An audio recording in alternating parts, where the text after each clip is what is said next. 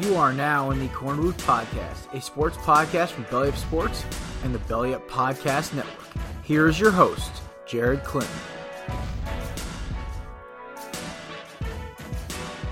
Ladies and gentlemen, welcome to another edition of the Korner Booth Podcast. I am joined by not Kevin today, filling in after his star performance on our live stream two weeks ago, Mr. Pat Donahue. Pat, how you doing, buddy? Uh, great. It's a it's a beautiful Tuesdays, and I'm on your show, so yeah, Yeah, I mean, be better. happy happy trade dead, deadline day, folks. You know, it's my one of the happiest days of the year usually for me because my GM is a psychopath on this day, and also you know it's just fun imagining how teams are going to play out. Um, we had a great weekend of football. Um, for all you who came out and supported us for the test run of our collide party for Eagles Cowboys, thank you so much for all y'all who didn't. We'll be doing another one for Eagles Giants. I'm going to try to negotiate an Alabama game in there for Kevin because there's no point in watching Patriots football at this point. It's worse than watching Eagles Giant Eagles Ouch. football. Uh, I, listen, at least we score points. Oh well- boy, Run the tape back to the Raiders game. That's probably going to be the most interesting game of the season. you know what the worst part is? That game hosed me so bad in a pick segment once, and it makes me so mad that that was Bill's last hurrah for the season. Yeah. All right. Now, now it's just tanking for Trevor. Am I right? Yeah, right. Uh, well, hey, listen, his ca- the the other side of that divorce, Tom Brady played last night. Me and Pat were both in our Xbox party watching the end of this live, and our reaction to the end of the game call was the same. Like, how the f is that not pass interference? Yeah. I I don't know. It, it's not that I really wanted to see the Giants win. I just wanted to have like Tom Brady have to really work for that win. And uh, if that game had gone into overtime and you know he loses to the Giants and just repeats history of Tom Brady not doing well against the Giants, uh, it would have brought me a little bit of joy. Oh no, I I I wanted to see the chaos because I root because everyone jumped on the Buccaneers bandwagon after they smacked the Raiders and then they smacked the Packers. But this is the same guy me who's been telling you guys for almost three years now that the Packers are one of the softest teams in football. They can't stop the run, and the Buccaneers and the Vikings can do two physical things. Oh, it's run the football and get and not turn the ball over. So well, at least that game they didn't. Hmm. Um. So of course, right now in the background, you guys can't see it, but I have the uh, NFL deadline going on. Trade deadline going on right now. So far, the only move this morning was uh Desmond King heading to Tennessee. That is our only update so far as of 2:30 Eastern time, uh, about an hour and a half before the deadline. So it's about hopefully it gets crazy because this is I'm getting the vibe, buddy. Like Kwon Alexander last night got traded as well uh, to the Saints from the 49ers, but I'm getting the vibe like it's it's gonna it's like seems too quiet. Yeah, um, I'm personally I'm waiting to see what happens with Stephon Gilmore. Uh, there's a lot of talk uh, out of New England that he's definitely going. Um, his house is on the market with like uh, he needs like offers by the trade deadline, and uh, honestly, uh, he hasn't really been producing for the past this year, so I think it's time to send him away. I think it's I think for him it's just like he needs a change of scenery because you Yeah. know he's a talented corner. He's fast enough. He's quick enough. He he can play man to man coverage. One of the best fits right now. I just don't know if we can swing it. Is Philadelphia because we run a man to man system. He doesn't have to worry about being put on the best receiver all the time because oh wait we have a top five corner on the other side too, and that would definitely help our defense with which has basically kept us in almost every game this year except for Pittsburgh. Um, my biggest thing is with uh, the deadline. We'll, we'll, I guess we'll move the deadline. We'll move the deadline talk up. We'll kind of touch base on it a little bit in a minute. But right now, it's just like it seems really quiet. The the Texans apparently have refu- received a few offers for Will Fuller. They want at least a second rounder. I don't think he's worth it. I think he's about a third, fourth rounder. Because the problem is he can't stay healthy. Yeah. And every time I, I'm like, I'm thinking, oh great, the Texans have this great receiving core. I'm like, oh wait, their best deep threat is injured again. Yeah, I mean, uh, it's you know from a fantasy perspective, he's he's a feast or famine receiver because of how he you know he's going to be like a, a bench player because of how often he gets injured. And Yeah. I, were stuck behind. And like the thing is, he had Yo, he had um Hopkins on the other side for the longest time. So like he would have these monster games because you know you'd have the best corner covering number ten. Oh, there's number 15 catching his third touchdown of the game because nobody has the speed to cover him. Yeah. But um, it's gonna be an odd uh next hour and a half, Pat. It, it, I mean, we'll probably finish up the show probably about within 45, about 15, 20 minutes of the deadline. So, all right, we'll get rocket. Final thoughts on Monday Night Football. I don't think the Bucs are a legit a number one seed in the NFC, but then again, the NFC is just insane this year. The, the NFC basically makes no sense because you have the East Eagles, who have played like garbage most of the year, but yet somehow find the way to win in the end almost every time, or get within a touchdown or a extra point of winning. Uh, I'll uh, losing to Pittsburgh on a bad defensive call, or losing to Baltimore when they don't get the two point conversion they're a better team than their record. Then you go to the South. You have the Buccaneers, who are football, but then they have these games that scare you where they can barely beat the Giants. I also think the Giants are better than their record says too. Uh, I don't know about that. I mean, I, their defense is impressive. Yeah, their defense definitely definitely put uh, Tom Brady on his heels a little bit yesterday. Um, and I mean, it's not like the offensive line was doing Tom any any favors, but yeah, I I mean, I don't see the Giants taking the uh, the NFC East at all, but oh no no no no, they're, they're, because the the issue is is that the team ahead of them in first place is on a bye. They're in the trade hunt for defensive help and offensive line help, and they get like half their players back from IR after the uh, bye week. Hmm. Barring like you know catastrophic failure, it's it, it's looking optimistic for Eagles fans. Buccaneers fans, what I'll say is that you're you have the best offense in foot. Eh, you have the second best offense in the league on paper. I want to see what AB does throwing in this offense, but I also want to see is this offensive line thing a problem now because the Giants maybe just gave the NFL a, a blueprint how to get to Brady. And I, I, don't know, Ronald Jones looked like he was struggling last night. It just it, Mike Evans didn't really get going until second half. It's just, it's gonna be a weird concept going forward. How everything looks with the Buccaneers. The Giants definitely kind of kryptonited them a little bit. Yeah, so, I um I'm obviously you know AB played New England like one game last season and like he, he looked really good for that one game, but um I'm hoping that I mean for Bucs fans' sakes that uh they can they can connect a lot more and uh he just becomes another freaking tool in Tom Brady's uh, tool bag for this season because offense is stacked. I, I, mean, I feel like it's beating a dead horse, but Jesus. Yeah, the thing is, like now you got Godwin out, so they really need AB to produce. Yeah. So. How long is he out for? Uh, I think I saw three to six. Okay. All right. So I mean, he'll be back for playoffs though. Oh yeah, yeah. All right. So that wraps it up for our Monday Football coverage. Now we're going to America's favorite game, Pat, this is Pat's first time ever attempting the one sentence game. So, Pat, the last person who gave it a one shot was our former colleague Joey Livin, who's a basketball writer, came on and went on two hour rants after every take I had or he had. So we'll try to keep this one quicker. I'm not okay. going to do the timer like I do with me and Kevin because I think you'll be good about it. We'll start with Thursday night. Pat, what is your one sentence about Falcons Panthers? I think the Falcons are better than their record. All right they they actually did look good. Uh, well, let me put that. They didn't look bad Thursday night. All I think that's actually um, what I um, wrote down as my comment for that game is they didn't look bad Thursday night. nice. My comment was um, possibly Julio's last game in Atlanta. Buy a shirt for Julio. Yeah. Somebody somebody's got to push the merch at least once a show. So. And the Panthers just I knew they were going to be a six and ten team. It's halfway point, they're halfway there. Um, the best game of the weekend, Steelers Ravens. Four turnovers? That's my how Lamar Jackson how? Like I'll tell you how my sentence. Lamar Jackson's overrated. no sir. Who said no sir. How dare you say that about the NFL rating MVP? Um, folks, I watched so back to short. We'll go off the rails a little bit for a second.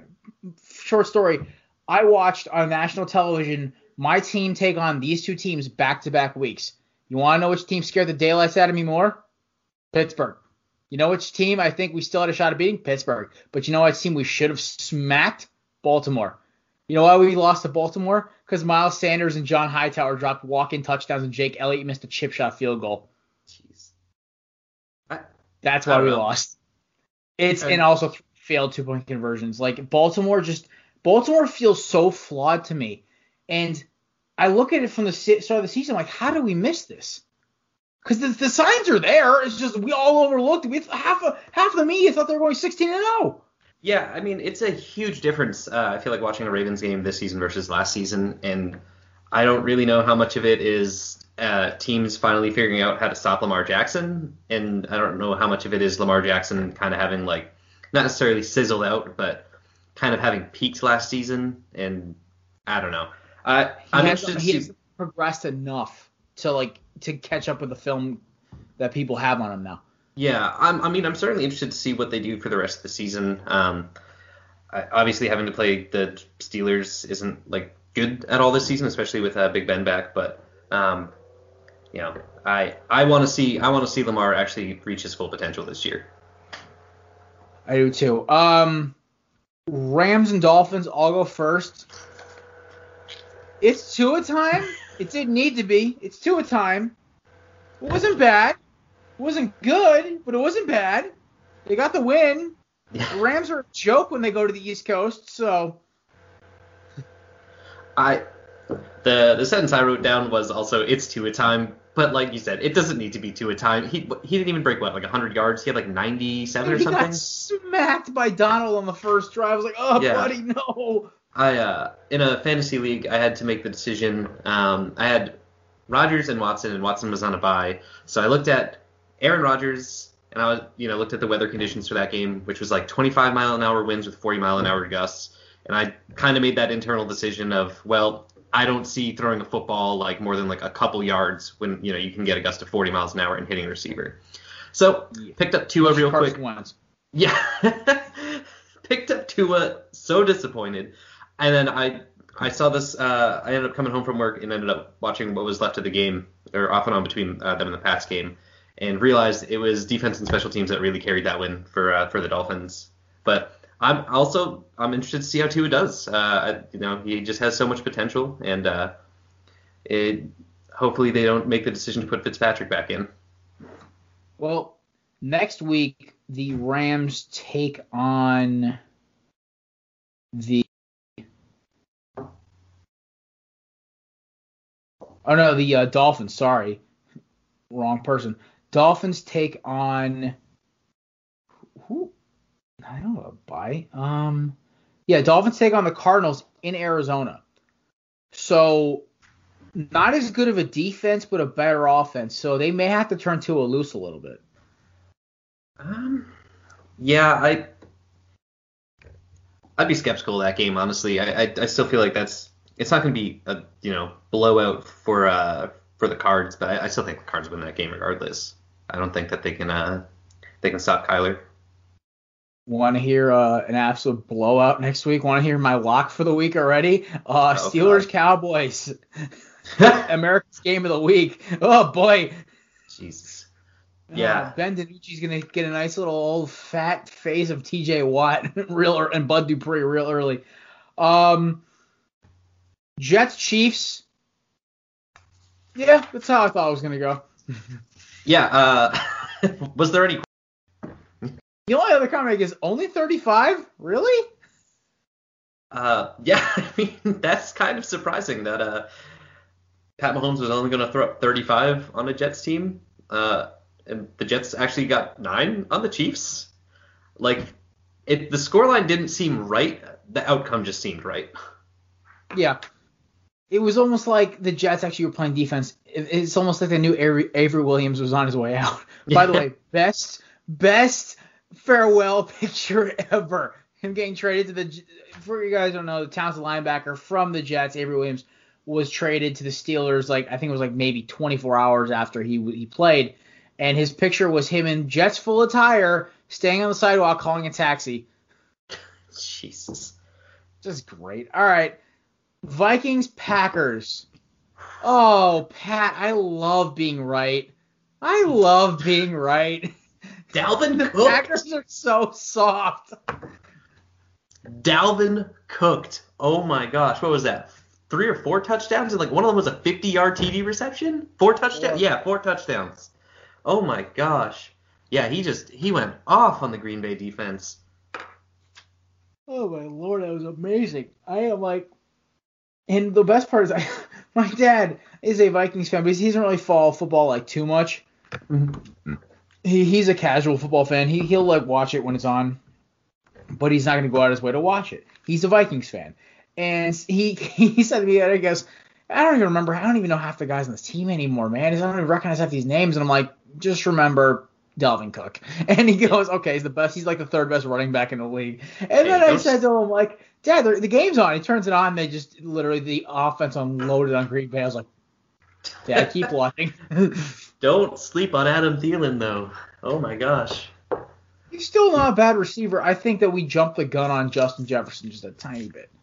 Yeah, I mean, uh, I think we were ta- was, we were talking about this last night about how like Juju's a really good wide receiver too. That's how I feel about Adam Thielen. Adam Thielen is a, an amazing wide receiver too. Um, and now they've kind of they've kind of switched around their their wide receivers if I'm uh, remembering that correctly. But um, Yeah. yeah, I it'd be nice if he had Stefon Diggs back. Uh, be nice if the Vikings had Stefon Diggs.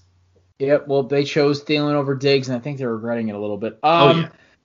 Colts Lions. All right. So this one, uh, my sense is simple. Detroit, I'm sorry.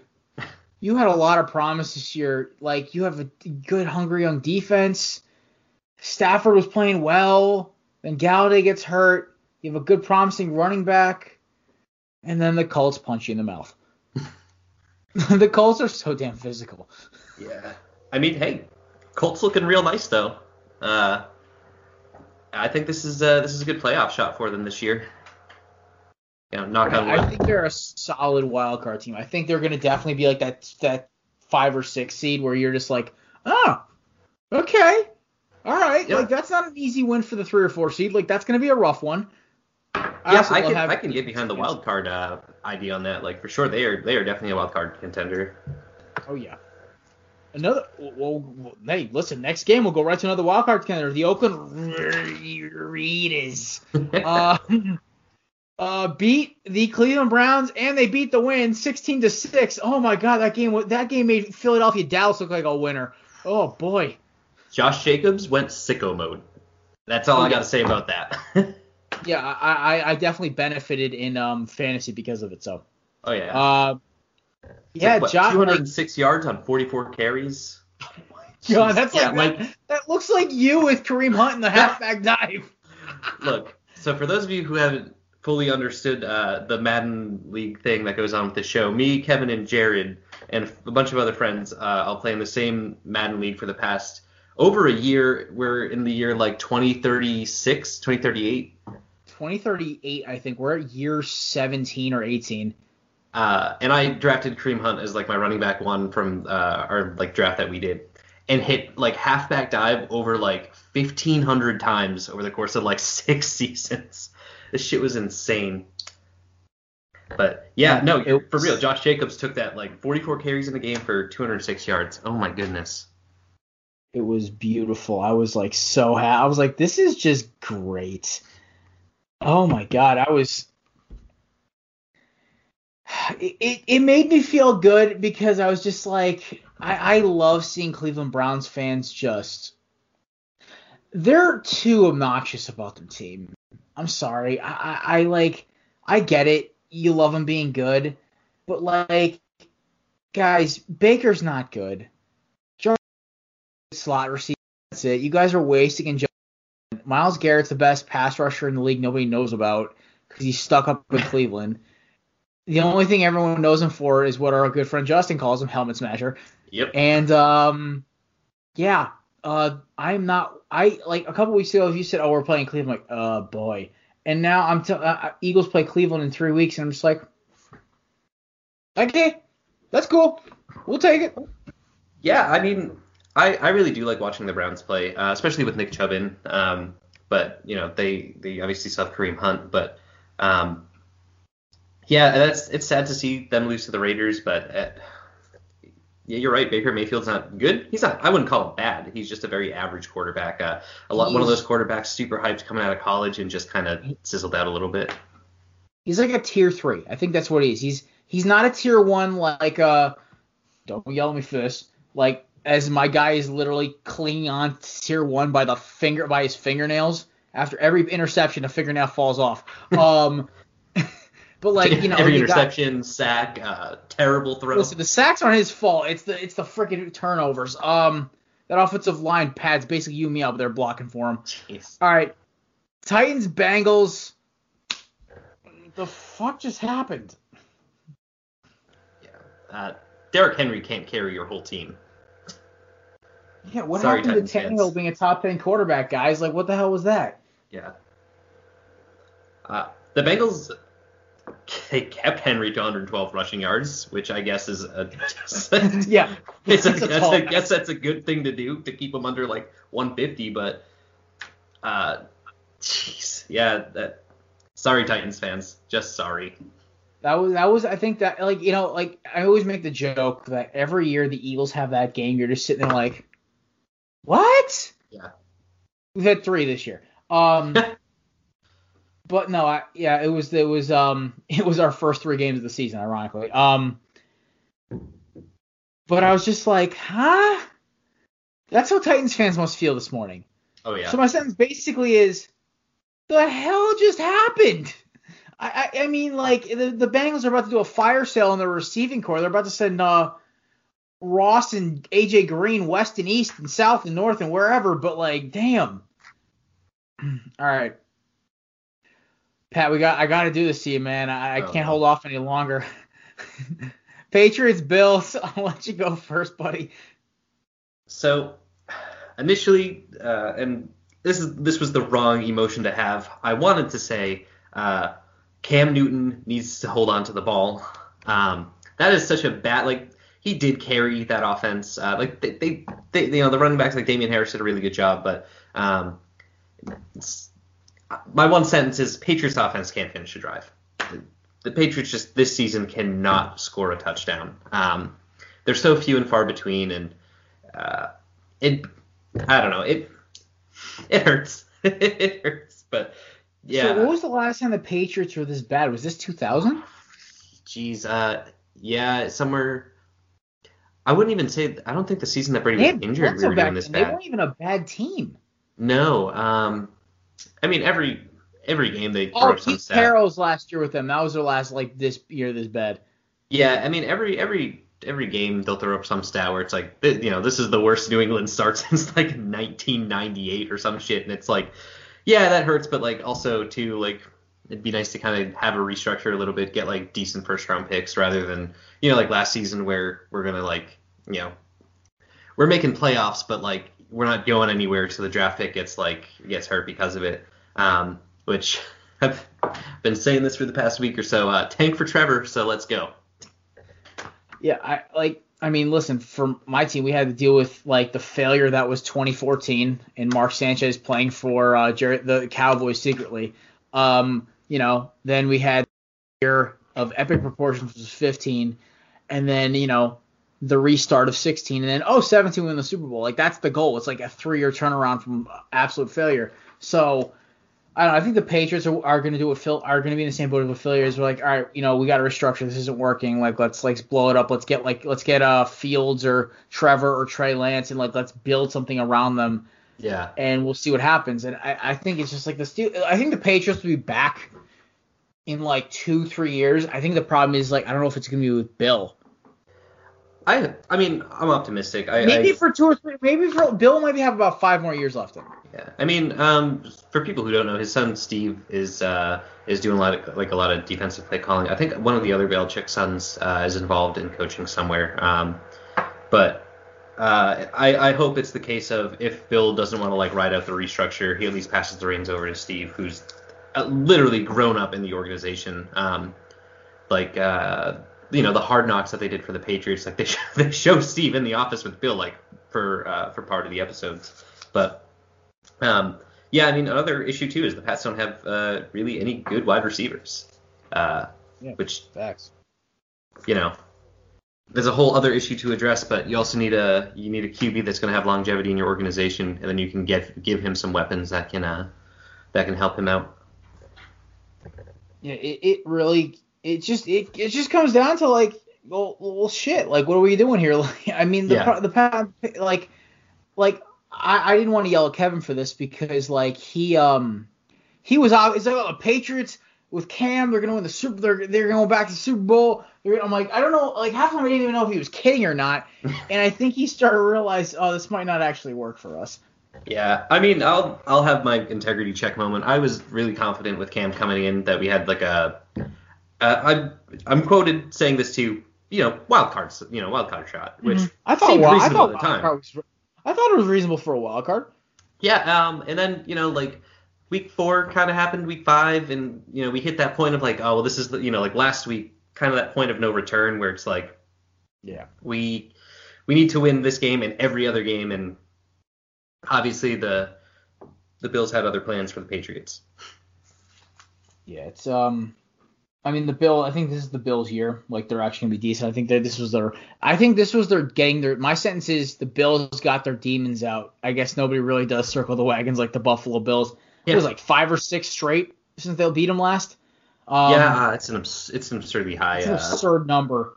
They've been having the Bills number for almost ever. So uh, good for the Bills. Good for Josh Allen. They were so close last year. Um, yeah, this Bills team's legit still. Like everyone like slept on after they got the crap kicked out of them by Tennessee, but like they're still hanging around. They're still there. Hmm. Every team has a bad week.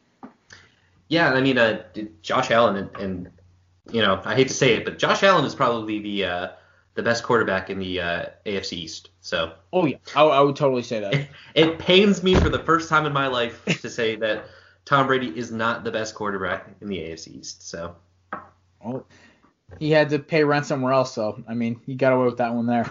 All Sure. right, Chargers and Broncos. My sentence is simply that was pass interference. I feel really bad for the Chargers. 16, four straight 16 point leads blown. Oh boy. So my, my one sentence is uh, Drew Lock can lead a rally. Um, you know, he, he turned that game around at halftime, but um, oh my gosh, the the Chargers deserve a much better record than what they have. And Justin Herbert, oh my gosh, for a rookie, I I don't know what it is about that team that just they can't like their record can't reflect how the team actually is, and that. As you know, for Chargers fans, that must be terrible. I am so sorry if anyone is a Chargers fan. Um, the Chargers are the 2016 Philadelphia Eagles. Talented quarterback with a cannon arm who loves to improvise. No real running threat. Decent big receivers. They have better receivers than the 2016 Eagles did it, but like yeah. not as good at tight end. But like the head coach is pretty good. The defense is pretty solid, but there's some injuries on it. It's it's like they're there, but they need a season and a, and a couple free agents, and that's a Super Bowl team. Because I think Herbert has the skill level to jump in year two to be a like what Roethlisberger was in year two, what Yeah. Wentz was in year two, what a lot of these guys, Mahomes was in year three. Like a lot of these guys are no, actually no, year two, no, year three, year three, who are just like you know, they just make that leap. So I think Herbert's that next quarterback. Everyone was talking about like. I think Tua is going to end up being the second high, second, uh, second or third best quarterback in this class. I know Kevin's going to yell at me for this, but I think he lacks Burrow's toughness and he lacks Herbert's raw talent. Where Tua has great accuracy, but I worry about how fragile he is, and I worry about just everything else. He looks good, but I feel like also you look a lot better when you have four first round pick wide receivers and like two second round pick running backs next to you. So I, I don't know. I will. I'm willing to be wrong on, on Tua, but I, I love rubbing it into Kevin a little bit that he was very wrong on Herbert, and I've been driving his bandwagon since about March. Yeah, I mean it's it's it's always really fun to watch Herbert play. Um, and you know, I wouldn't call it like I wouldn't say I'm a Tyrod Taylor fan, but I do like watching Tyrod Taylor play football. And it kind of hurt when uh, you know they made that decision um, to you know just be like, yeah, well, Herbert's our starter. Uh, that's just what we got to do. And obviously, you know the the doctor. What was the procedure that he even did on a? It was for it was a cortisone. It was like a painkiller shot for busted ribs. Yeah. So he missed it. And So- you know, just another another season for Tyrod to go away like that hurts. But like, you know, to to get to see to get to see Herbert come out and play the way he has been is actually uh, it's kind of a thing to the Tyrod in you know air quote injury I guess. Yeah. Um, all right, next up, uh, 49ers Seahawks. Uh, moment of silence for the 49ers season. Oh my, oh buddy, that was rough. That was rough. That's my sentence. That was rough. So, uh, got a little, got a little two party here. DK Metcalf is a beast, and RIP 49ers. Oh my gosh. I, look, I don't know what's going on in San Francisco to make all of their players so fragile. I understand like there was no preseason, there was like you know a huge issue with conditioning and getting ready for a season, but I don't know what the 49ers did wrong compared to everyone else to be like have injuries to this capacity. But Mhm. rest in peace their season. You're right. Oh my god, like I, it's just like like I I know people who are 49ers fans are a little obnoxious because they got so close last year, and I'm just like, and like, oh, who's better than us? Who's gonna beat us? I'm like, I feel like four or five teams, and I'm just like, and I just feel bad. I'm just like, oh my god, ouch, like. Like I, Colin Cowherd said that Jimmy G's done in San Fran, and I fully believe that too.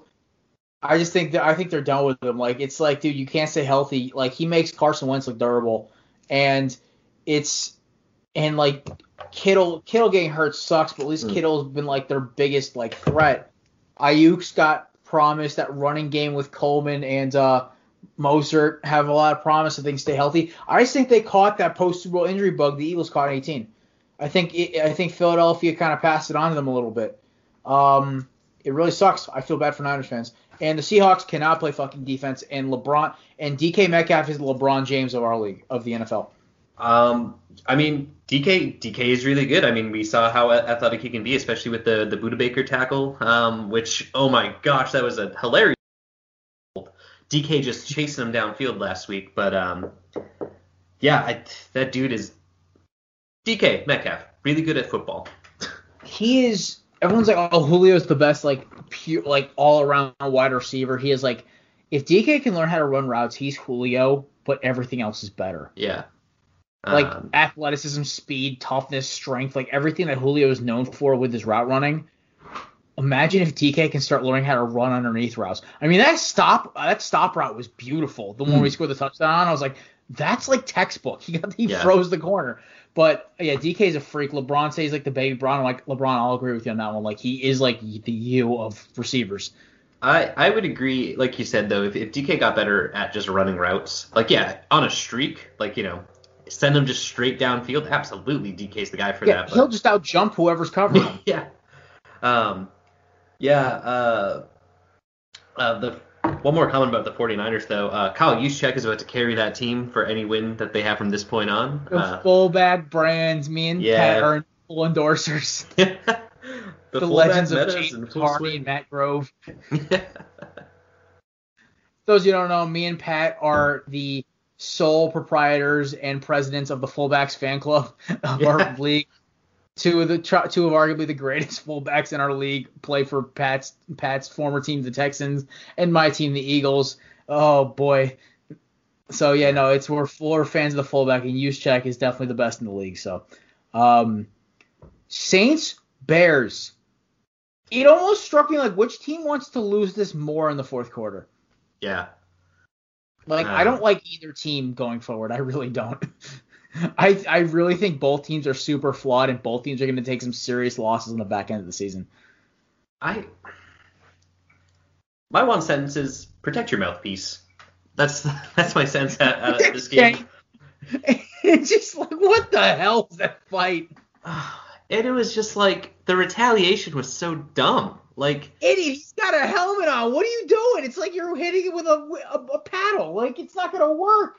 I I can't remember who I said this to, but I was like, you know, it, I get it. Like in that situation, like it's just all adrenaline, and it's like you know you because uh you know you've been on the sideline for so long, and like you just have like this like you know you're sitting in angst and brooding like, well, I can't wait to get back out there and and you know like stir the pot a little bit more. But to punch him in the helmet, go for the ribs or something, man. Like you know, which like oh God. which I don't even know. Like, like with pads on, is, is he's not even gonna feel that either. It's like maybe push him down, do anything but punch him in the helmet.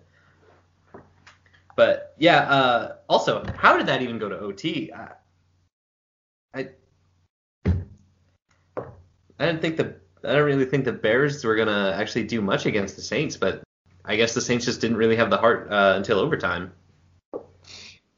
The Saints didn't have the luck till overtime. That game was just like, whoa, buddy. I was like, oh god. Um, all right, la- now we got we got to talk about it. The game, Yeah. of course, y'all watch with me and Kevin on Sunday. Eagles, Cowboys. Um, the Eagles took on the wind and they took on the Cowboys. They still somehow pulled it out. And my sentence is simply my motto for the Eagles this entire season. They don't ask how, they ask how many. A W is a W. Jeez. That's, Uh. that's, that's what it is. Like you can't like I mean yes the Wentz the second turn the second interception was all wind because if you look at the route from the eye in the sky cam Hightower had Diggs beat and if that ball stays the trajectory it's a t- it's a walk in touchdown for Hightower but the or at least a contested catch or a knockdown Mhm. but the ball tails like a two seam fastball towards the left side of the end zone and Hightower and like Diggs makes a phenomenal catch and I'm just like Oh, buddy, and I didn't even see it till they looked like they they show like a far angle. It's like the ball literally that that extra point from the damn uh right the damn game from uh Cleveland and Oakland. It's like oh my god. But yeah, no, the Eagles got away with one. We made it to the bye. Everyone Slay's fine. All of our players are getting off injury. It's we're okay. It's that's that's it. Uh, that's all I'm done about this game. Pat, what do you got? Mine's uh, my one sentence is can't even call it a sentence. The Cowboys are bad. the Cowboys are bad. Uh, I mean, Dak obviously his injury that's that's terrible because I I felt like Dak was kind of on that like MVP season possibly because he was having a great season before the injury and then um, to have Andy Dalton get injured and then you have DiNucci come in and he just kind of Ben Exists. He, start, he started again because Andy Dalton, breaking news by the way, that broke about an hour ago. He's on the COVID list. So DiNucci's back in for round two against Pittsburgh. Jeez, yeah, it that hurts too because I have uh I in like two different leagues I have Amari Cooper um as uh, as like my wide receiver too, so I was like, all right, well I he put like he put up like 1.9 or two points in fantasy or something this week in a full PPR. fair, the, the first half of the game he was getting covered by his worst nightmare, Darius Slay. But then after Slay went down, he just didn't get open. Yeah, I mean I think he had a total of like three or five targets or something. It wasn't a lot. It's like They threw the ball to Gallup a lot. yeah, they didn't. I feel like the that's kind of been what the Cowboys have been doing, right? I feel like don't be surprised if if by the way, like I mean, we got about an hour left to the deadline. I wouldn't be surprised if Cooper's gone. They give him that contract, but I feel like they're like, yeah, we don't want him anymore. Like, peace. Yeah. Or he's gone in the offseason. I think they just don't want him anymore because like Cooper needs to be a number two receiver. I don't think he can handle like the spot of being number one. He needs like a guy, at least like a young rookie who's gonna take like a, a like some like some like look off of him because the problem is with Cooper is he needs to be away from the best cor- like when you put a guy Yeah. like Slay or a Gilmore on him, he becomes useless. Yeah. It's just like it's I mean the game that told me about Cooper's work ethic was last year Eagles Cowboys. Dude took himself off in the last play of the game. They had to yeet it at Michael Gallup and Sidney Jones, who's on the Buck on the Jags practice squad, swatted the ball down. So it's like, what do you want me to tell you? It's the Cowboys. I think Jerry's starting to realize like, oh, this might be a it might be a long time till we get back to old Title Six. Um, I will say though, I think I think it was Sawyer who made this comment about watching um, NFC East games. They're really entertaining, and it might be for different reasons uh, why he and I say this, but for me, it's almost kind of like watching like like D2 football, where it's just like it's there's just like it, there's not I much swear going somebody Like, I swear somebody cursed the NFC East a couple years ago. yeah, uh, man, I I don't know. I don't know what the NFC has done to to anger the football gods to just have four teams be this consistently Okay, so mediocre to bad. So remember how election day 2016 was November 2nd, right? So I tweet, I shared something on Facebook from November 2nd, and it said, "What the f 2016." You know, our president was elected. I was just in shock because I didn't think it was going to happen. mm. regardless where politically, I think everyone was in a little bit of shock that he yeah. won. Oh, absolutely. You have, yeah, you have the Cavs winning the NBA Finals. You have the Cowboys starting six and one. You had DiCaprio winning an Oscar, and you had the Cubs winning the World Series. And literally, the caption is "What the f 2016." So yeah. we all can take a chill pill about 2020 because let's remember, 2016 made no sense in sports. We loved it, it just made no sense. yeah, accurate. So accurate. All right, that's up for the one sentence game. Actually, no, hold on. We'll do a quick lightning one for Bucs Giants. We already did Ignasium. Uh, mine is quickly. Bucs are flawed. That was pass interference. Pat. uh, Bucs almost blew it. Probably PI was actually what I wrote down. But yeah, absolutely. All right, so Pat, we're getting into the okay. So, ladies and gentlemen, you know how we do the six pack every week, right? So our our newest member of the Korner Booth family, Mr. Uh, Mr. Donahue over here, thoughtfully suggested while we break down me and Kevin's atrocious picks from last week, we'll review a beer. So, Pat, what do you have today? Um, so I know you're a big IPA guy. I absolutely hate IPAs. Uh, but we had some in the fridge uh, for my brother because he's a, a, Castle Island guy. Uh, I have Castle Island Keeper India Pale Ale. So beer. Uh, for the past like hour and five minutes, I've been trying to like really just go through this. So gotta say, not an IPA guy. Hate the aftertaste. Hate the regular taste. Uh, I have a Miller Lite actually behind it as like a reward for when this is finally done. So, fun fact: Pat knows this as well. I, there's only two cheap, like cheap herb beers I drank like religiously. One Yuengling and the other, of course, because I was raised on, is Miller Lite. I have a feeling me, Pat, and Kevin could drop a 30 rack of Miller Lite in about an hour. Oh yeah, I there's no doubt in my mind. I mean, I wouldn't say an hour. However, like three of us hour, could probably. Hour and a half. I'd say if we're watching sports and we're not driving anywhere and there's food, I could see definitely an hour yeah, and a half no. dropping a 30 rack. Fair enough. He's, yeah, I can I can get behind that. So mine, as an IPA lover and a craft beer connoisseur that I am, I still love cheap beer, so I'm not one of those weird snobs. I'll, I'll drink basically Pabst if it's offered to me. Um, Lagunitas, born yesterday, pale ale. Um, brand new beer from them. I just picked it up this morning. It's one of their one hitter series. It's a high alcohol pale ale. It's a seven two. Crack it right now. I already had one, but I want to get a little better it has a very IPA taste to it. Pat, you'd probably like this, but it, it doesn't. It's not strong like an IPA. It's it's a little more. It's got a little more hoppy flavor than like an ale, like a regular ale or like a Miller. Mm-hmm. But it's still easily has enough taste where you're like, okay, this isn't gonna kill me. It doesn't feel like I'm drinking a pine cone. So I like it. It's a very good beer. I would definitely give it a solid rating if we were gonna rate the, our beers. I've had that Castle Island before. My favorite though is High Def. That's my favorite Castle Island but basically cast on high def tastes like alcohol with beer flavoring. So, um, and the whole reason I like Miller Lite is because it's like crispy water. So pretzel I, water. That's what I call it. When I whenever whenever I get like a real like real person beer, like you know, for instance, uh, this IPA, it just mm-hmm. it hits me a different kind of way taste wise, and it's a struggle. It's hey, listen, man. I, I, grew up in a Miller Lite house. There's there's always two things guaranteed in my fridge. There's some kind of IPA. There's always Miller Lite, and there might be Yuengling if you're lucky. But that's basically my house for beer. But uh, all right, now that we've gotten our, our beer reviews out of the way, please sponsor us. I mean them. Oh, hold on. hey Pat, you're part of the show. All right, me and Kevin took Michigan, Michigan State. There's a big old L right there. Uh oh boy. What was the final of that uh, game? Oh, I don't even. I, I, don't even know what the spread was. I just like I just remember hearing like Michigan State won. I was like, oh good god, we blew it. And Kevin Kevin's exact words, and I think he jinxed the the Wolverines were. It's too early for Jim Harbaugh to blow blow a big game. yeah, and, well, yeah, 27-24 is the final. So okay. There's a big old L for me and Mr. Kevin.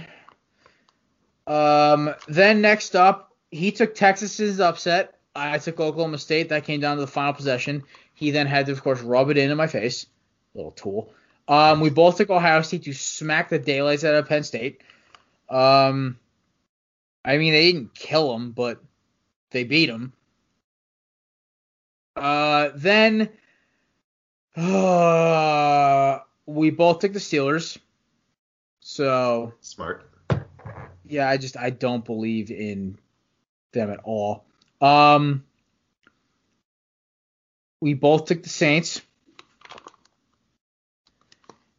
and then we both took the Seahawks, and then Kevin took Alabama as his lock, and I tried to take Arkansas as my upset. So Kevin beat me seven to four. Ooh, you hate to see it. Unless I mean, you're Kevin, like- then congratulations. Yeah, right. Um. So, Kevin's first seven point game since when he originally beat me, which was week seven. So, um, as of last week, it was 37 to 33.5. There was a little argument we had about points differential and everything else. Um, I talked him out of picking his lock being Philadelphia Baltimore. I honestly wish I didn't talk him out of it because Philly probably would have pulled that out. Yeah. Um, so right now it is 41 to 40 and a half. I still have the lead. Barely. That's great.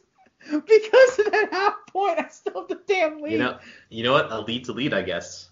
So, it's the Eagles What's motto, right? motto, Pat? Yeah. They don't ask how, they ask how many. There you go. I'll take the W. All right. So not a great week for your boy. I promise on our live stream I'll bring my A game. Two bad weeks in a row. I haven't shot an eight since week se- since since uh, I picked Eagles upsetting 49ers.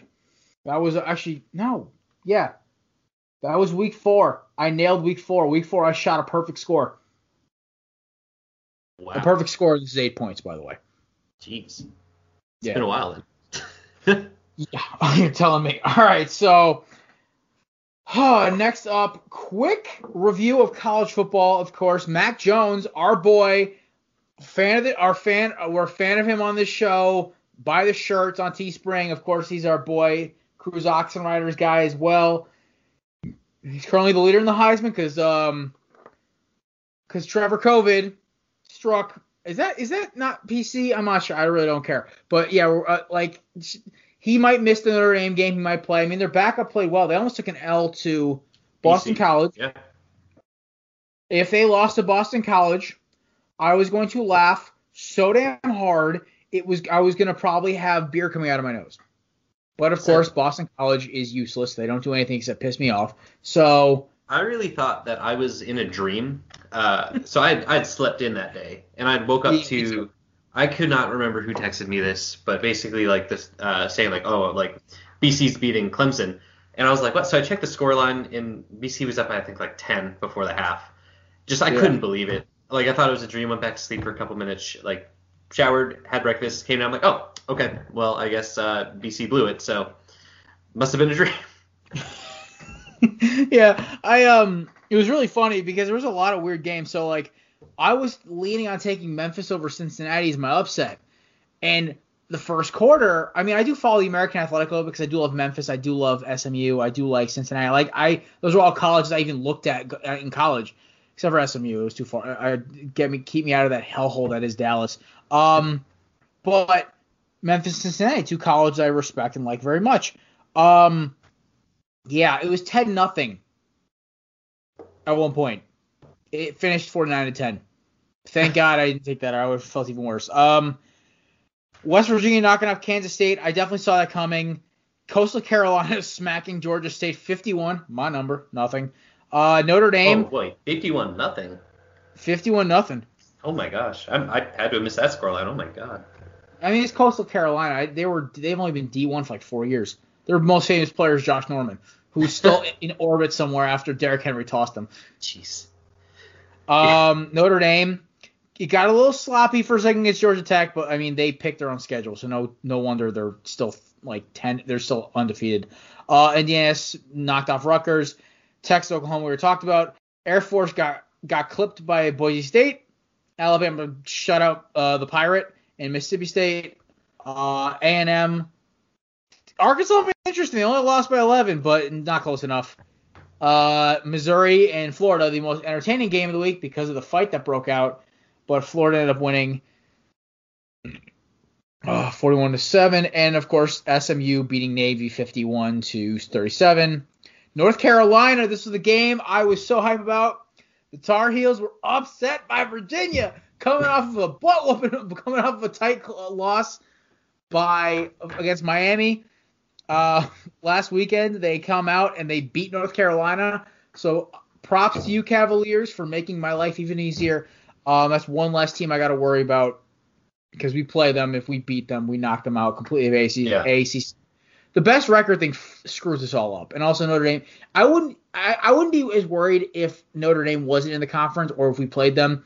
I think Notre Dame's the fakest top five team. I think if you put Notre Dame in Miami on the same field, it's 35 to 10 Miami with Notre Dame running with their tail between the legs. If you put Clemson in Miami, Clemson and Notre Dame in the same field, it's 65 to 10 um, Notre Dame. They just they yeah. just don't seem like the elite team that everyone thought they were. Yeah, I don't um, know. I don't know why everyone thinks that Notre Dame is just this like amazing football program. That's just I've never really viewed that as the case. And name. Yeah. I, I feel like they're just one of those overhyped, which I'm I'm sure if there's any Notre Dame fans listening that um, y'all are gonna catch flack for me saying this, but yeah, Notre Dame's way overhyped. Oh, we no, this is a Notre Dame hate podcast, so you're fine. Good. good. Um, also, BYU smacked Western Kentucky Hilltoppers, Sawyer's favorite, second favorite school.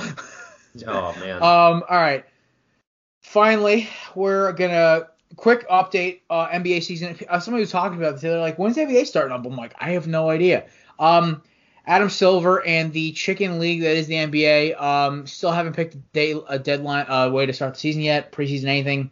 Players have been like in scrimmage, control scrimmages with their teammates and stuff like that. But that's basically all we've gotten draft's supposed to be in a couple week, a week or two.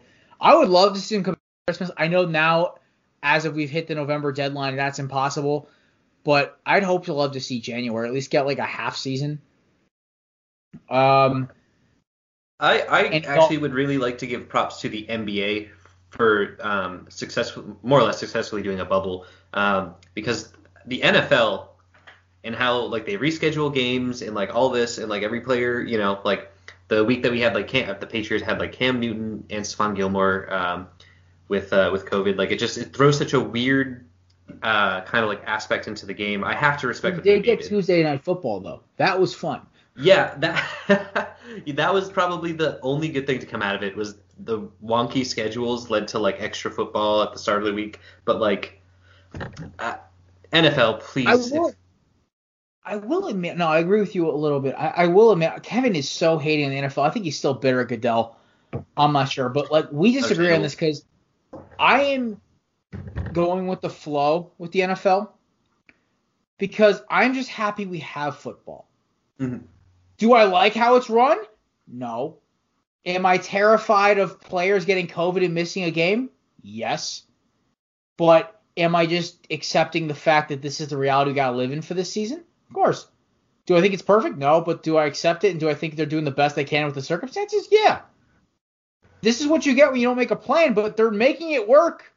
The season's yeah. still going, so like you know what?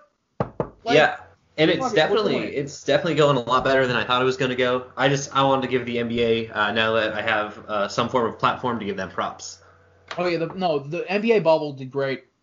The ratings tanked for other reasons that we won't talk about, yeah. but I mean, also, the games weren't that fun except for the Nuggets series. There was there wasn't a couple good stories.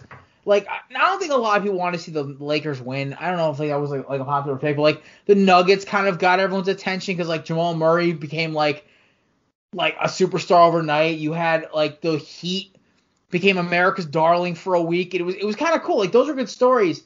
And then you have LeBron and Lakers win. I mean, the, I think the bubble would have been more successful if a different team won the, the title. Mm-hmm even if the Celtics would have been cool, but like it's just like, eh. Yeah, right. I mean, I'm not a huge basketball fan. I've watched in the past year one basketball game. Uh, I was at a friend's house and she threw it on. Um, so I, but that template that they set up for um, like COVID precautions, kudos to them. Oh yeah. All right, so we now have Pat. We're oh, ladies and gentlemen, by the way, because Pat's here, we are bringing back America's favorite game. I gotta give credit to my former co-host Mark Riley, even though what he said about the Eagles today was so despicable. Uh, I'm gonna bring it up in last call. I have a two-part for last call today. Um, first off, stay or call. Pat, the premise is simple. Are you staying for another round, or are you calling your tab and bailing? NFL edition, no college, no NBA. This is straight NFL. So, first off, the unlikely dynamic duo in Philadelphia of Travis Fulgham and Jalen Reagor. Reagor, of course, played his first start since week two. He had two touchdowns, a couple catches. He almost had a second touchdown if it wasn't for a miracle play by uh, Cowboys cornerback so and so Brown. I can't remember his first name right now. Um, it was just a great play by him, but Reagor should have come down. And Fulgham, of course, you know, 70 plus yards, a touchdown. In since week, I think in the last four games, out of every NFL receiver, Reagor's first in yards and touchdowns. Except for he's first in yards, and the only person has more touchdowns is Chase Claypool. Sorry, I had to change those like the docket, but yeah. So Reagor and Fulgham, Pat, are you buying this duo for Wentz? Are you buying that the Eagles finally, out of like some mishmash of players, pulled two good receivers out to have their like their best duo they've had since possibly Jackson and Maclin? Yeah, I mean, uh, you know, uh, Fulgham's like a, in, insane for you guys. Like, I don't know, like, where did he even come? Was he a practice squad, guys? Uh, he was practice squad. He was drafted by Detroit in the sixth round, cut by Detroit, picked up by Green Bay for about 30 seconds. They cut him. Oh, they could really use him right now, huh? Um, and um, we got him in because we had a last minute injury before San Francisco, and he comes in, and I'm like, I'm watching the game, like, who the hell is 13? Like, God, did Agholor go south of the bay and suit up for us again? And then it's like Fulgham. I'm like, who the hell is Fulgham? And then he catches that touchdown to, as the ga- the game winner against San Fran, and I was just like, oh, I'm all on the hype train. Then he catches one against Baltimore, one against Pittsburgh, and then catches one against Dallas. I'm just like, I'm all about this. I'm trying to find my Travis Fulgham jersey T-shirt. I'm like, oh, oh I'm buying it. The dude puts up yardage. He gets open. I'll, you know what? I'll buy into the duo for you guys. I think, you know, I think he's gonna, the, the two of them, uh, Reagor, are gonna really help you guys uh, into the playoffs this year. I mean, again, I, I fully think of how bad the NFC East is. You guys have it on lock, but uh, because of those two offensively, that might be might be the best uh, best option you guys have going forward. I was really impressed with Reagor's route running and his ability to break tackles in the open field. That really impressed me on Sunday. And the fact is, I know I know the kid can fly. I know the kid can absolutely rip down the field. I wanted to see all the in between, and with Fulgham, I got to see like we're like with Reagor, it turns into this whole the, the whole knocks on like you guys should have drafted Justin Jefferson. I'm like, yeah, Justin Jefferson can't outrun Ronald Darby, one of the fastest cornerbacks in football, with two with a two step start. Like, I'll take explosiveness and has to like you can't teach speed. Yeah, no, it's really God given. It's God given. I'm not saying he's Ruggs or Tyreek or John Ross, but this kid can flat out fly, and in in him and Wentz already have a little bit of chemistry. I'll take it. I'll, I'll roll with this. So I'm staying for I'm staying for rounds. Next one, the man whose hair almost as beautiful as mine, rookie quarterback for the Chargers, Justin Herbert. Are you staying on the Herbert hype train? I I gotta say I if we're we're talking long term, absolutely. I mean, even short term, I don't even know why I tried to make a distinction there. Uh, Justin Herbert's been so good for the Chargers. Um, you know, like I said earlier in the show, really hate to see what they did to Tyrod or what uh, the organization ended up doing to Tyrod. Um, but I mean, you had a face of the franchise as your backup. You just wanted him to develop a little bit more. He had a chance to step in, uh, show that he could really like step up in the situation. Um, so yeah, I'm I'm staying on Herbert, man. I respect it. I, am also staying too. I'll keep it quick. Um, he's the most talented quarterback in this class. I think when it comes to arm strength, mobility, toughness, just quick it sense, he's got everything. He's got receivers that that are just good for his development. You got Keenan Allen who just gets open. Mike Williams, you basically he's he Mike Williams' catch radius is about the size of a garage door. So just like yeet it in his direction, he'll come down with it. Um, I think they can use a deep threat. But other than that, like, like I, I mean, it's just a speed guy. But get him a running back and a speed guy in this draft to help the offensive line. That's a that's a that's a playoff team next year. That they are taking shots at Oakland and Kansas City. So and, uh, we may have to when is Ekeler? When does Ekeler I don't back? like. You don't like Ekeler? Ekeler, I don't know. It's like three, four weeks. And the problem is with Ekeler, it's like I don't know what the Chargers were thinking because they let they knew they weren't getting Gordon back. Yeah. Why didn't you make a run at Bell? That was my thing. I'm like, oh my god, you get a running back who's patient, who can catch the ball out of backfield, who can block. Oh my god, go get him for Justin Herbert. They don't do it. Well, then they've lost a couple games. Their, their season's over. I think they go out and get a Chuba Hubbard out of Oklahoma State. They go get a um a Jaylen Waddle out of um Alabama or a or a Smith out of Alabama. They they go get a burner a receiver or a like a good running back because they're gonna have decent. They'll probably be top 15. I could see Chuba Hubbard falling to 15. Get this guy a running game around him. Ekeler's a good two, a, a number two option at running back, but it's just not working for the chart. I think Herbert right now he's doing a lot of it on its own. And that's why he gives me the Wentz 2016 vibes, but it's the best thing for him, I believe. So I'm definitely I think, staying Herbert. I mean, yeah, same for Herbert too. I think if they get Ekeler, uh, when they get Ekeler back, um, it'll be interesting to see how much is different on that offense compared to what they have been doing in his absence. But um, yeah, we'll we'll see. Like I said earlier in the show, the record does not reflect how good that team really is. Facts. All right. Next up is the only undefeated team left in football, the Pittsburgh Steelers. I am staying all the way to February 4th on these boys. I think they're going to represent the Super Bowl in the AFC. I think that I think this week, I think right now at least until somebody proves me otherwise, they can probably their their defense can go toe to toe with the Kansas City. Their special teams are top notch. And on offense, you have a budding number one receiver in Chase Claypool. You have a bunch of good supporting weapons with Johnson, Washington, and Juju. Juju's the best number two receiver in the league when he's got a number one. Yeah. Claypool's clearly a number one talent. Ebron, great fit for them with Vance McDonald. He it's it's it's like almost like a perfect fit because he's explosive where Vance McDonald's a great blocker. Big Ben's they need an explosive running they could use an explosive running back, yeah. But is Conner okay? Sure. I just think they're the most complete team in the AFC, and I'll give them all the benefit of the doubt here. I really think truly that the Steelers are going to represent the AFC in Tampa Bay in in February.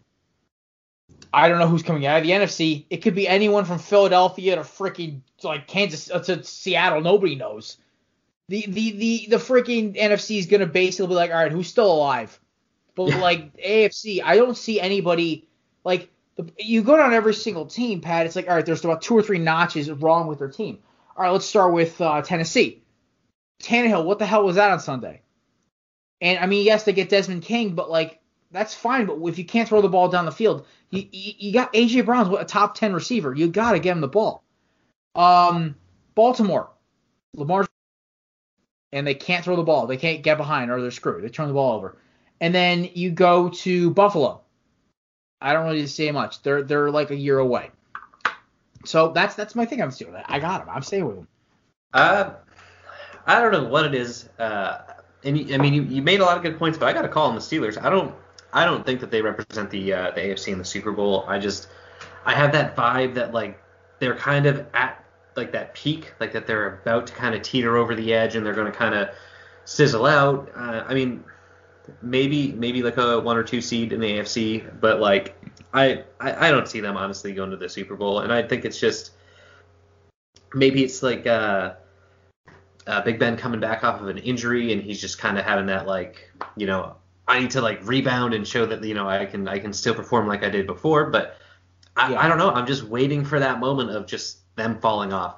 But their team is decent. They have a really good team. I, you know, I think that they reality are like maybe number two seed in the AFC.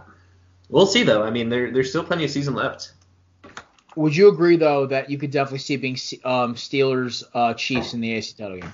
Absolutely. Um, I I think that the Chiefs may possibly have another Super Bowl year. I don't want to jinx it for them, but I, I, I would agree. No, seriously, if I'm a betting man right now, unless and you know I'll always put like I might always put money on my team as like a, my personal team is like you know it's like a funny joke is like you know what screw it let me throw a let me throw my, my boys about uh, uh, to win the Super Bowl because you know the odds are usually like, like over three thousand to one. Yeah, it's like why not, right? It's like, but like if I was a betting man, if I was gonna predict who's gonna win the Super Bowl, I still like Kansas City. The problem is like their defense improved.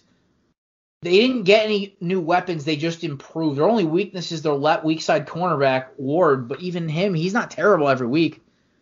So I know I know we're stare calling on the Steelers, but on the subject of the Super Bowl, I really think KC takes it for the AFC, and I think the NFC is probably going to either be the Seahawks or the Bucs. I would really, really like to see a. Uh, I'm not going to say a Bucs Super Bowl because I don't want to see Tom Brady in a Super Bowl outside of a Patriots jersey. I want to see a Seahawks uh, KC Super Bowl. That'd be interesting because both teams can score. I want to Yeah. see Tyreek and DK race at halftime for the entertainment. Oh yeah, Um, that's the halftime show right there. Well, you know what's Yeah. also funny? Want to bring it back to our Madden League. Um, who are the two best receivers for the first ten years of the league in our Madden League? DK and Tyreek. Yeah. For me and Kevin's teams. yeah, I, I mean, for those of you who don't know, Madden uh, 20, just uh, send send DK Metcalf or Tyreek, just send him on a streak, send him just right downfield. He's gonna catch it. If, like Yeah, DK Metcalf on a 50-50 ball is like the the meta to how to win a Madden game. Pat. First time I played Pat, DK had five touchdowns. Yeah, I mean, I'm when I build my team, I just generally build like a good O line and get like a good running back, a good fullback, and then I just hope that like I can keep the ball away from the other player. Uh, kind of sucks when it's like, oh, good, I just grinded out like 15 minutes of time on clock, and my opponent now has the ball, and he's gonna just throw up oh oh three seconds worth of play time, and now DK has another touchdown. Awesome. Well, here's the thing though, and I only throw about maybe only about two or three of his touchdowns, uh, only one of touchdowns a week because he usually averages about two or three a game. Was like only about one of them was a 50-50 ball. Usually I'll just he just run by her in the corner. My offense, my playbook is literally called slap it into six, like sixth gear. Yeah. Because my whole point of my offense, Pat, and you know this, it's literally to score in third in like one play. Yeah. Uh, Kevin, uh, the last few times I played him has has been pulling those because he has a fast receiver, and it's like I know it's going in, so I'm like, oh, if I call like cover four type, you know, like cover four type plays, and if there's just like a lot of coverage deep, he's not going to get it. Pat, nope, still gets it past my uh, Um, my DBs. What you do is you play press man. You put your fastest corner on him. You play press man and you shade to his side. Uh, well, like now that I've, now that I moved to uh, the Memphis Steamers, uh, formerly the Pittsburgh Steelers, the Memphis Steamers. Memphis- Memphis Steamers. Memphis Steamers, the uh, new uh, the new team in the league. We'll we got a tank for a year, and then we'll see uh, we'll see what we can do against everyone else's team. Which I'll definitely start streaming on Twitch. It's gonna be fun. Um, I mean, we have to. If we play each other, I think we play each other next year. Yeah. I would really love to stream our game. It'd be funny as hell. All right. Uh, last last one is the Seahawks. Are you? St- I know we just talked. We'll kind of like do this quick. I'm not sold on that defense, but you have them going to the Super Bowl, so you're staying with them. yeah. Russ cooks and picks up the slack. You got to get a pass rusher. They should have made a run in Ngakoue. They really screwed up on that one. But um, you know what?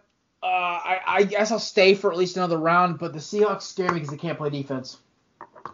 Yep, definitely, definitely the Achilles heel of the team. But I mean, the offense just they're letting Russ cook. They're they're letting Russ do what he wants, uh, and it, it's it's working. So Yeah, healthy halfback, no problem. Just throw it to LeBron James out there, number 14. yeah. Oh, and if he's not open, Tyler Lockett. It's all right. Yeah. Oh, if he's open, David Moore. Oh, Will Dissly. Oh, Greg Olsen. Like it's just like they find guys and they're just like, oh yeah, they'll put up numbers. Phil They're like- on that roster. He barely even touches the ball. They're like a low key. I feel like they're kind of like a low key Bucs this season. Like the Bucs got all the attention with with like the superstar um, superstar offense, but I feel like we slept on the Seahawks. Just kind of ignored how stacked their offense is. Yeah, I always because like I thought like, it was gonna be like last year where you're like, oh, they're gonna score a ton of points, but it's like, can they stop anybody? And then I also watched that same team walk into Philadelphia and almost get outdueled by Josh McCown, Jeez. and I was just like, oh. So I'm like kind of like weird with the Seahawks. I'm like they're not the best team. They play down the competition. That's their problem. Yeah. They'll score just enough points to win. Um, so that does it for a great edition of Stay or Call. Pat, it's time for last call. Kick back, relax. Let's crank that smooth jazz. It's a two-parter today, folks. All right, so folks, honestly, we'll do the serious stuff first. Today of course, as much as I love talking about the deadline, which nothing has happened, NFL GM, you suck. Give me some content here. Um, it is election day.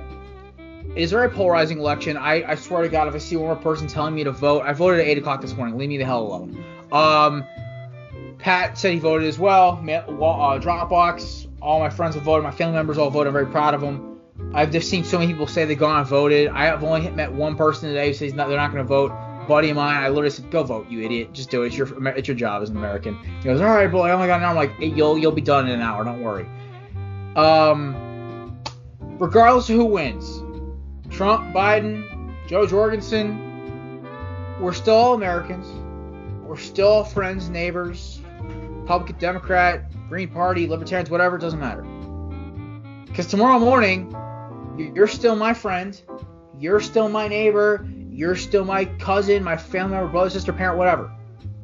We all are in this together. This is still a shithole of a year, and we're still here for each other.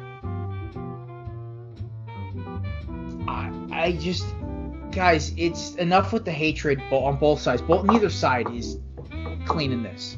Hmm. Do you feel one side maybe hurt you more than the other? Sure, whatever. But you be the better man or the better woman or the better whatever gender you want to choose. I'm not judging. And you say, I got you. We're here for each other. And, and that's all I got to say. But like the, before the show, me and Pat had a 20 minute political conversation. Me and Pat are not completely different, but we're on definitely two different areas of the political spectrum. Yeah, we fall on different sides of the middle for sure. Yeah, we're, we're both on different sides of the middle and I explained to Pat why my vote, and he explained why his vote. And we we talked about stuff for a little bit, and we swapped some stories, swapped some ideas, and it was a great conversation. And now it's made me feel good about myself. I'm like, you know what? I that was a that was the first non-aggressive political conversation I've gotten with somebody who didn't vote for the same person as me in a very long time. So that was great.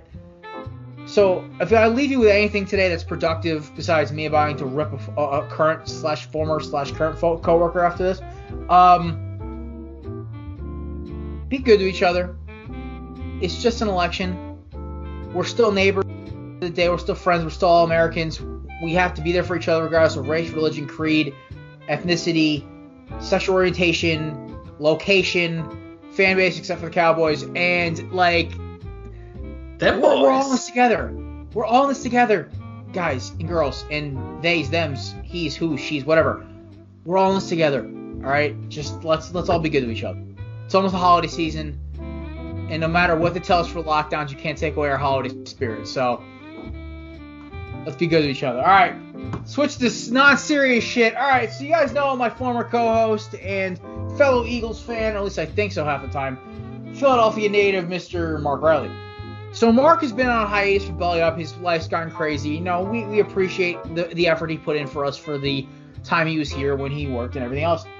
Mark, of course, left the show about a year and a half ago, and you know, I'm not going to say the show de- upgraded, but Kevin definitely brought a different energy to the show. Pat, same thing. Even Savannah at some points was a breath of fresh air.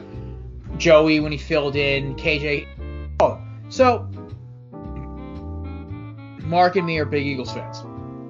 We're on different sides of the Eagles spectrum. I am an optimistic Eagles fan, but the fact is, my law of football is film. What I see on film is what I swear by. Mark is a stats nerd, he's a draft nerd. So Mark tweeted out today responding to my boy Victor Williams. Check him on Twitter. Awesome dude, covers everything Philadelphia. Um, he was talking about like making a trade and getting somebody to help us out. And he said, Howie, do something. That's our GM, Howie Roseman. Mark responds by saying, For what? A first round exit? I'm sorry. That may be a possibility. Right now, if we don't get anybody, that's a very real possibility. The team that showed up on Sunday, that's a very, very real possibility. But the Eagles team that is coming out of the de- out of their bye week, I don't know. I'm optimistic. We have a top 10 running back, a very good young receiving core that's getting in sync. We have our best tight end back, Goedert. Our offensive line's getting semi healthy. Our defense is playing out of their damn minds except for everyone who's out for the season, our guys are our team's gonna be healthy except for Ertz, and nobody wants him in the damn locker room anyway. So all I'm saying is Mark, shut up. You are the type of Eagles fan that makes me hate other Eagles fans sometimes. Believe in your squad. Pat, do you believe in your Patriots even when they're down by a touchdown or two? I, I always have faith. It might be a little bit of always bitter or passive, passive aggressive, but there's always a little bit of faith in there. Listen, there, like to quote Dumb and Dumber, there is. So you're saying there's a chance? There is always a chance with this Eagles team. Cause come on, we lost our starting quarterback and we still won the damn Super Bowl. Like this team doesn't make any sense. This city doesn't make any sense. We finally got a lockdown corner. Our pass rush is playing like it's 2017 again. We have a, our best running back we've had since LeSean McCoy. Like shit. What else? Fuck it. Like let's make a run of the Super Bowl. Who cares? That's all I got. Pat, you got anything else before we uh we send the lovely folks home? I do. So this Saturday is uh one of the very very few moments uh, of college football where when I watch it, I am on the edge of my seat. I am screaming at the TV. It is one of two games uh, in the in the Army uh, football season, and it's Army Air Force. So my dad is an Air Force vet. I'm an Army vet. Uh, neither of us really went. I'm in community college, but I didn't really go to like big college or anything. So he roots for Air Force. I root for Army because they're you know prior service branches. It is the most awkward when there's like any big play because there's one person screaming and one person just yelling. Like, so I say this to anyone listening to the show. I ask you from the bottom of my heart, just root for Army. Go Army, beat Air Go Force. Army. Go Army, beat Navy. Go Army. Best uniforms in college football. Absolutely, especially they last year. They always break out a new uniform, and I love it every time. Army Navy game last year, they wore the uh, First Cavalry Division colors, my old unit colors. Oh, whoo, sexy. But so clean. Hey. All right. Also, uh, go Miami against uh, North Carolina State. Let's get those boys into the top 10. We're 11 right now. We're better than three or four of those teams in that top 10. So, like, let's get them in the top 10. Let's get them close to that. Uh, let's get a shot at that damn playoff. Yeah. I'm not saying there's a lot of a chance. There's still a chance. All right. There's still a chance. thank you for filling in today. Kevin will be back Thursday and Friday, folks, uh, for our live streaming weekend edition. Pat, thank you so much for filling in. That was a great show. Really Anytime. appreciate having you. Yeah, no problem, man. Look for there. There'll be folks. If you love Pat, don't worry. There's plenty more Pat our show. He's definitely going to be part of our Korner Booth family from now on, with his random appearances here and there. So keep that in mind. He still shot better than uh, Kevin in picks last week. He shot. He, me and him had three. Pat had like Kevin had two. So there you go. yeah. You know, the other upset pick if it wasn't for ba- if it wasn't for Baker, like if if it wasn't for Baker, you would have won. Yeah. Five to three, like you would have beaten me by two, but that's that that that one play just kind of hosed you. Yeah, I mean uh, that and uh, Kevin's help with the uh, the Bengals pick may have. Uh... No, that was the play. Oh, okay, yeah, Jesus. Yeah, oh, wow, no, listen, like, we both said the same thing, but like we none of us thought Cleveland was actually gonna get their shit together in the final drive. So there you go. So one in a million shots.